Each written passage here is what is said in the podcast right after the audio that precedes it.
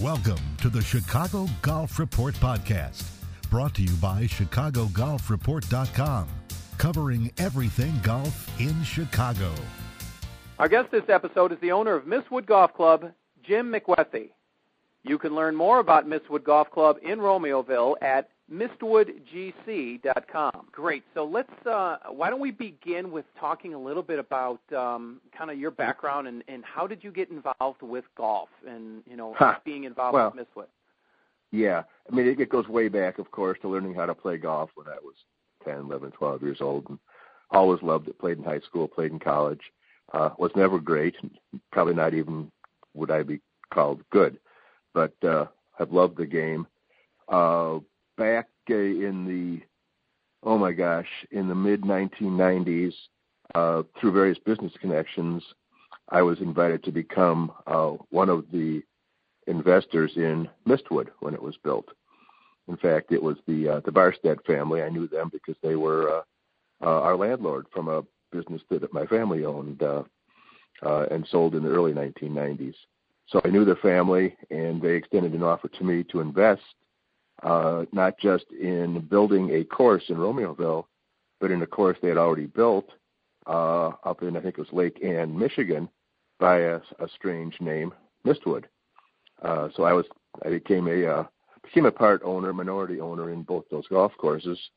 Uh, the course here uh, began to struggle shortly after it opened, and in 2003, after quite a bit of legal work, nothing nothing bad, but it took a while for me to become the uh, the sole owner of Mistwood. It meant, it meant buying the mortgage and foreclosing and made the, roy- the lawyers rich, but uh, made it expensive for me. So all of a sudden in 2003, uh, I fulfilled my life's dream. I own a golf course. And of course, the question is, okay, now I fulfilled the dream. Now what am I going to do uh, with it? And uh, the, I have a maybe it's a personality flaw. I don't know if it's good or bad, but I always strive for perfection. And there were just things that I saw about the course that I knew needed to be addressed. Uh, issues like drainage and uh, uh, bad soil in some areas. So we began to improve the course, went along and along. And uh, I'm not sure how much detail you need, but um, we were going to build a new clubhouse uh, about six or seven years ago. And then uh, our architect, Ray Hearn, uh, informed me after we'd already got it pretty well designed and ready to build that it was too close to the uh, number three green and was going to get just peppered. And he was right. So we decided, well, let's move that green, and then let's redesign the hole. And then I started thinking, I've always wanted to do a renovation of the course. Maybe we're going about this thing in the wrong sequence here. Uh, build a new clubhouse and then do the renovation of the course, or why don't we just do the renovation of the golf course? So we did. We we pretty much put those plans on the, on the side and uh, renovated the golf course. Along the way, we decided we wanted a place to hit balls in the winter, and that was uh, before I owned uh, McQ's Dome in, in Bolingbrook. And we decided we would build a, uh, or just a, a pole building or something out, uh, so you could hit balls out of it, kind of like they do at COG in a number of places. Well, that that morphed into the performance center, uh, which turned out to be a spectacular uh, facility. And uh, so we had done the course, and we had done the uh, performance center. Then it came time to come back to the uh, plans for the new clubhouse, which the original plan was 33,000 square feet, and we decided to radically downsize that uh, to probably 12,000 square feet. But guess what do you think happened? it crept. It was then it got to 16,000 and then 20,000 and it ended up at I believe 29,000, only 4,000 less than the original plan. So, but it- the new the new design was was far superior to the original one. So, uh, I don't have any any regrets. I did I did go to a lot of expense designing a building that never got built. But the final product, which I don't know if you've seen it yet or visited it yet, um, you need to. Um, it's pretty nice. It's very nice. Now So let's take a let's take a step back here and just Sure. to, to to be honest with the course in in 2003 and and that you took over. um, mm-hmm. Mistwood was a very well respected course. You know, the original one that Ray Hearn designed, and then absolutely, you know, you, absolutely, you, you started to say, hey, you know, we have drainage issues, we have these things. To the average golfer, you know, unless you were impacted by those smaller items, you were like, man, Mistwood is a fantastic course. Yeah, yeah. But then you yeah. decided you wanted to make it better. Was it just that feeling, uh, like you said, your own passion to always be making things as best as they can, or did you did you think that it was, um, you know, was it seriously affecting the sort of the business model of the course, you know, with the drainage issues and things like that? Well, the renovation was one of those things. I guess it must be my personality. It starts out started out as a very very mild renovation, and uh, then we got talking with Ray Hearn, who uh, did the original design, and it was, and the, yes, you're correct. The original design was extremely good, extremely good. But he had a bunch of ideas, and he said, well, there were a lot of things that I wanted to do in the first place, but the, the, my predecessors, uh, for financial reasons more than anything else, didn't want to do. And Ray had the idea of the uh, the stacked side bunkers, uh, more mounding, uh, and a number of just refinements because you know the basic course did not change. I mean the routing is the same. Uh, the greens we replaced a couple of greens because there was uh, serious drainage issues there, but that was before the renovation. That was something that was done standalone. So uh, Ray worked with us, and basically it was to a large extent it was refining his original design. So it wasn't like I didn't like a hole it was more that uh, Ray came back and said, "This is what I really would like to have done uh, if I had had a little more of a free hand in the beginning." And for the most part, we and, and my staff, which was an integral part of it, uh, agreed that all these things made the course better and more more pure Scottish. Uh, as you can kind of tell, my name is McWethy. There's a little bit of Scotland there, uh, so I uh, that's that's the type of course that I prefer, the pure pure pure traditional and pure Scottish courses. I don't like the new tricked up courses. I like the classic courses. So I'm not sure if that answered your question, but uh, it, it was more refinements of, of a design that was already. We took a, I think we took an A minus design and made it an A plus design. Mm-hmm. So when you got then back together with uh, Ray Hearn and you decide, yes, we're going to do this complete renovation of the course, did you have anything that you told him and said, this is the type of experience I want for the golfer, or you know, I want them to feel this, or was there anything kind of you shared from your your goal, you know, that you yeah, would like golfers to experience? Yeah, I, I think so. Um, it, it was uh, basically a, a very Scottish, very linksy, linksy feel, even though you know we're not on the sea uh, and we don't go nine holes out and nine holes back. There's we cannot call ourselves a links course, we can call ourselves a link style course and that that's what I really wanted it to be, and it it turned out to be. There's more mounding. Uh, there's a lot of tall fescue. Uh, we redid almost all the bunkers, not just from a, a design standpoint, but also from a drainage standpoint, and the type of sand that we use. In fact, uh, I was playing while we were trying to decide what kind of sand to use. I had played Conway Farms, and I, I, I don't know how you can say you ever like sand, but I liked the sand there. I hit a couple of shots out of it, and I just loved the way it felt, and naturally I had uh, good results from it.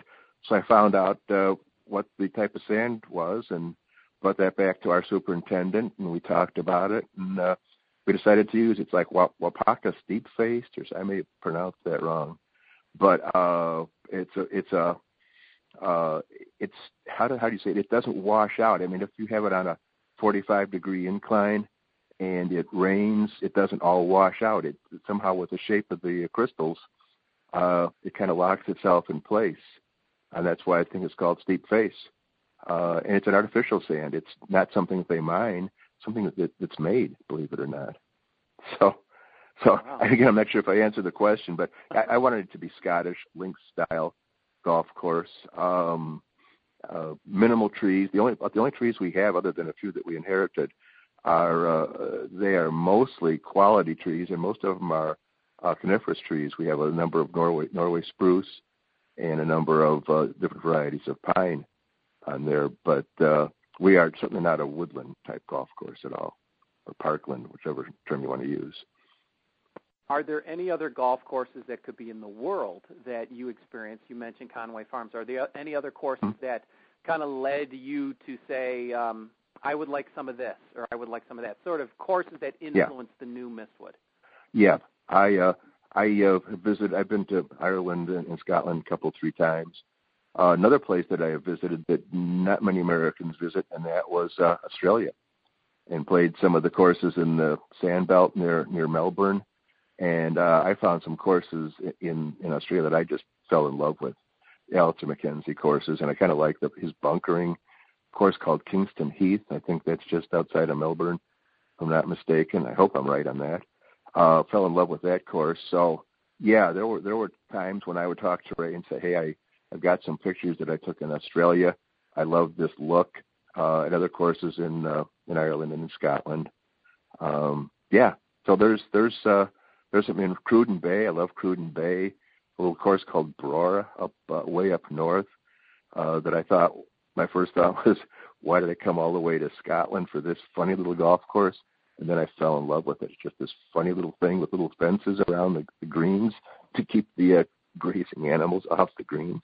Crazy, crazy place. But uh, so, a, long answer to your question, yes. So um, I believe you grew up in the area in Palos Heights, and you've you know Uh, still yeah. live in the area, right? Yeah, I live in Downers Grove. I grew up in Palos. Uh, I don't think you're old enough to remember. There was a course called Navajo Hills along Okay, the east uh-huh. edge of Palos. It was uh, we moved there, and then three or four years later, they subdivided it and built houses. It's on the it's the site which is now Trinity Christian College. In Oh, fact, okay. uh, as well as a uh, subdivision called, of all things, Navajo Hills uh, or Navajo. But so I grew up across the street from the 13th tee, and uh, uh, that's pretty much where I started playing golf. I played uh, I played the Silver Lakes and the Cog Hills and the Gleneagles, and then uh, in high school competition played the the Flossmoors and the Ravisloes and Olympia Fields and so forth. Uh, so yeah, pretty much a local local kid. Didn't end up too far from where I started. And then obviously, I think one of the biggest things that we have as, as Chicago golfers that impacts us a lot is the fact that the, the golf season can be shorter here. So, is that one of the reasons why you took that next step with the performance center and basically created something that's year round? You know, where you could practice Yeah, like yeah, yeah. It, that that and as well as uh, the clubhouse. The thing that kind of uh, was kind of a surprise here was we had the performance center all designed and was under construction, and then I learned that what was at that time called the Ditka Dome on Route 53 in uh, in Bolingbrook uh, was available. And uh, I had actually been thinking about buying a second golf course. I was looking at, uh, oh my gosh, the course up in in Woodstock. Uh, oh my gosh, I can't, I can't think of the name of it. Bull Valley. I was Oh. actually considering buying Bull Valley, uh, and luckily for me, I think uh, the opportunity to buy the Ditka Dome came along and kind of took my attention away from Bull Valley to something that was more local. So we bought the Ditka Dome about three and a half years ago, and completely gutted it, remodeled it, updated it, uh, renamed it, of course, to McQ's M-C-Q apostrophe S, which is uh, uh, two reasons for that. One of it sounds like McWethy's, because my MCW sounds like a Q when you pronounce it, and we feature barbecue. Uh, so uh, that that took my interest away, and we it made the the need for the performance center a little bit less. But uh, I have no regrets about the performance center. It is fantastic in the uh, in the summer months and in the shoulder months. Uh, we're planning to close it for a couple of months this winter, but we we also think we'll probably reopen it uh, maybe in March or so. And there's a lot of people wanting to get ready for the golf season. Uh, so we we kind of duplicate this uh, this winter thing, but I have no regrets about it. It works out fabulously. And the Ditka Dome, old Ditka Dome, now McQ's, uh, is is quite a rocking little place. Has great food as well. So uh, there's no dome you can go to that I know of uh, and whack golf balls, but also enjoy a, a, an excellent menu and excellent food. Do you find that uh, McQ's audience that you're able to kind of expose more people to the game of golf and then hopefully translate them over to Mistwood in uh, warmer weather? Absolutely, absolutely. There's uh, it's not in your face. Well, maybe it's almost borderline in your face. There's advertising for Mistwood uh, at at McQ's, and the some of the the targets uh, to hit golf golf balls that surprisingly are uh, the Mistwood logo, and yeah, it's uh, we're we're they work really well together. They're only about maybe 12 minutes apart, uh, and a lot of our uh, uh, people that, that come to play Mistwood learn about it through McQ's, and obviously it goes the other way around. Our uh, Mistwood members and our and our players hang out at McQ's a lot in the winter. In fact, if you're a member at Mistwood, uh, it entitles you to uh, privileges at McQ's in the winter. Oh, we have about a hundred. We have about a hundred members at Mistwood right now. They're actually growing. It's actually a bit over a hundred right now. Let's talk a little bit about that then. Um, what what what's the possibility? What do what do members get at Mistwood? Because it's obviously available, open to the public, but I don't think right. many people realize this membership opportunities there. Right. I mean, obviously, it's uh, if you play a lot of golf, there's an economic reason. Uh, it becomes less expensive, but that is not the important thing. There is a, a in many respects, the experience at, at Mistwood is pretty much uh, that of a private club. And the people that play on a daily fee basis, in effect, we're letting them onto a course that is uh, private club caliber and private club caliber in, in every respect. So what we have, we have a lot of uh, events for members, and it's just a tremendous camaraderie. We have a wonderful bunch of members, uh, and they are good players.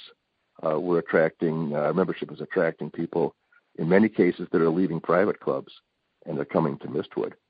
And uh, there's uh, there's tremendous interest right now. I don't know. We don't know at what point we're going to have more members than we want because we don't want it. Uh, I cannot see us becoming a private club, especially being a private club in this market is extremely challenging. That's not my nature. It's not what I want. I want it to be accessible to the public. But uh, uh, we have about 100, and it seems to be growing. We're picking up uh, several members a week, and they are in, in quite a few cases coming from private clubs. So it's uh, for a member at, at, at Mistwood, it's pretty much as good or better than a private club experience at a truly 100% private club let's talk a little bit then about um, your thoughts on growing the game of golf and, and, attracting. You have this unique opportunity with McQ's where you could get sort of people who maybe aren't that familiar with golf, expose them to the the mm-hmm. golf dome that you have, but you also have this fantastic performance practice facility now at Mistwood. What are your thoughts on what it takes to kind of uh, cultivate the next generation of golfers and to get more people playing golf at, at a great place like Mistwood? Yep. Yeah, boy, is that a huge question, isn't it? I wish I knew the answer to that, but it is frustrating because we're uh, we're trying to grow our business in a market that's that's shrinking, and we I I want to look at it two levels. I want to make Mistwood so good that it attracts uh, members or or players from uh, from other courses, but the mar- you know the number of golfers is shrinking, and uh, we we do a lot for youth, a lot of youth programs. We have a thing called CAP, committed athlete program, uh, and more and more uh, we are concentrating on uh, on youth golf. Probably one of the best programs in the in the area, uh, in my opinion, uh, for young players, and in terms of getting them uh, college scholarships and moving in that direction. Now, have you do you think you've seen a change since you became part owner of Mistwood, then became full owner? And took on McQ's. Have you seen a change in golfers? Because you know, like you said, it's a it's been a struggle to get new golfers, yeah. but we have seen some success. You know, you've seen Top yeah. Golf, you know, nationwide really blowing up. You've seen other things that are yeah. golfers bringing you know music out on the course. There have been these subtle changes that kind of might. Do you think that's signaling a, a, a bigger change in golf, or what are your thoughts? I, I, I hope so. I hope it's bringing people in. Uh, I don't see uh, um, Topgolf being anything a, other than a you know a very very great slight competitor of ours, if if at all. Uh, most of what we're seeing is uh, at Mistwood is the quality of player is growing. We have uh, some very very fine players that are coming to our course, uh, whereas 15 years ago, uh, while the course was a wonderful golf course, uh, it was attracting people that didn't didn't drive very far to get there. Now we have members that, that drive an hour uh, to get to our place, and we're seeing people that are coming into town, and they're playing a couple of private clubs, and they're playing Mistwood, Uh, so it's it's a whole whole different look. Even even the cars in the parking lot are different. Now we we see uh, uh, exotic cars in our parking lot that we never saw before. So uh, it's it's changing, but it's I, I don't want it to become an elite course that is that is only accessible to people that that have the money. Uh, I, I still want to see some Volkswagens and some some uh, Datsuns, or I shouldn't say Datsuns, but Nissans in the uh, in the parking lot. But there's a definite difference in uh, uh, the, the type of player over the past 15 years or so. So let's finish up then with uh, the final question I always like to ask, and I think you're going to be perfect for this because your history of growing up here and everything. But in addition yeah. to Mistwood, and you mentioned Conway Farms, what are some other local golf courses that you really like? In, in from your perspective as of an owner, maybe courses that you respect the way they how they go about mm-hmm. it. I mean, it's it's. Uh, I mean, first of all, I, I I think we are the best public course in the Chicago area, but there's there's a little bit of bias there. But a number of people have said have said that. Uh, I like I like Cantigny. Uh, I like Harborside. Um, I I like the Glen Club.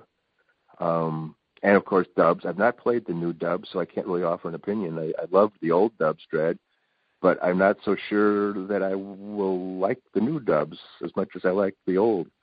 Um, on private clubs, I uh, I love the Dunes Club up in New Buffalo. It's just a wonderful, refreshing little course. I love Shore Acres. I love Chicago Golf Club. Uh, that's sort of, and you can kind of tell by by the names or, or the courses that I pick uh, a lot of them are pretty linksy type golf courses and uh, very traditional type golf courses. That's uh, that's my. I don't love I love I don't love tricked up new golf courses. This has been the Chicago Golf Report podcast. Visit ChicagoGolfReport.com right now for exclusive discount offers, Chicago golf news, and in-depth event listings.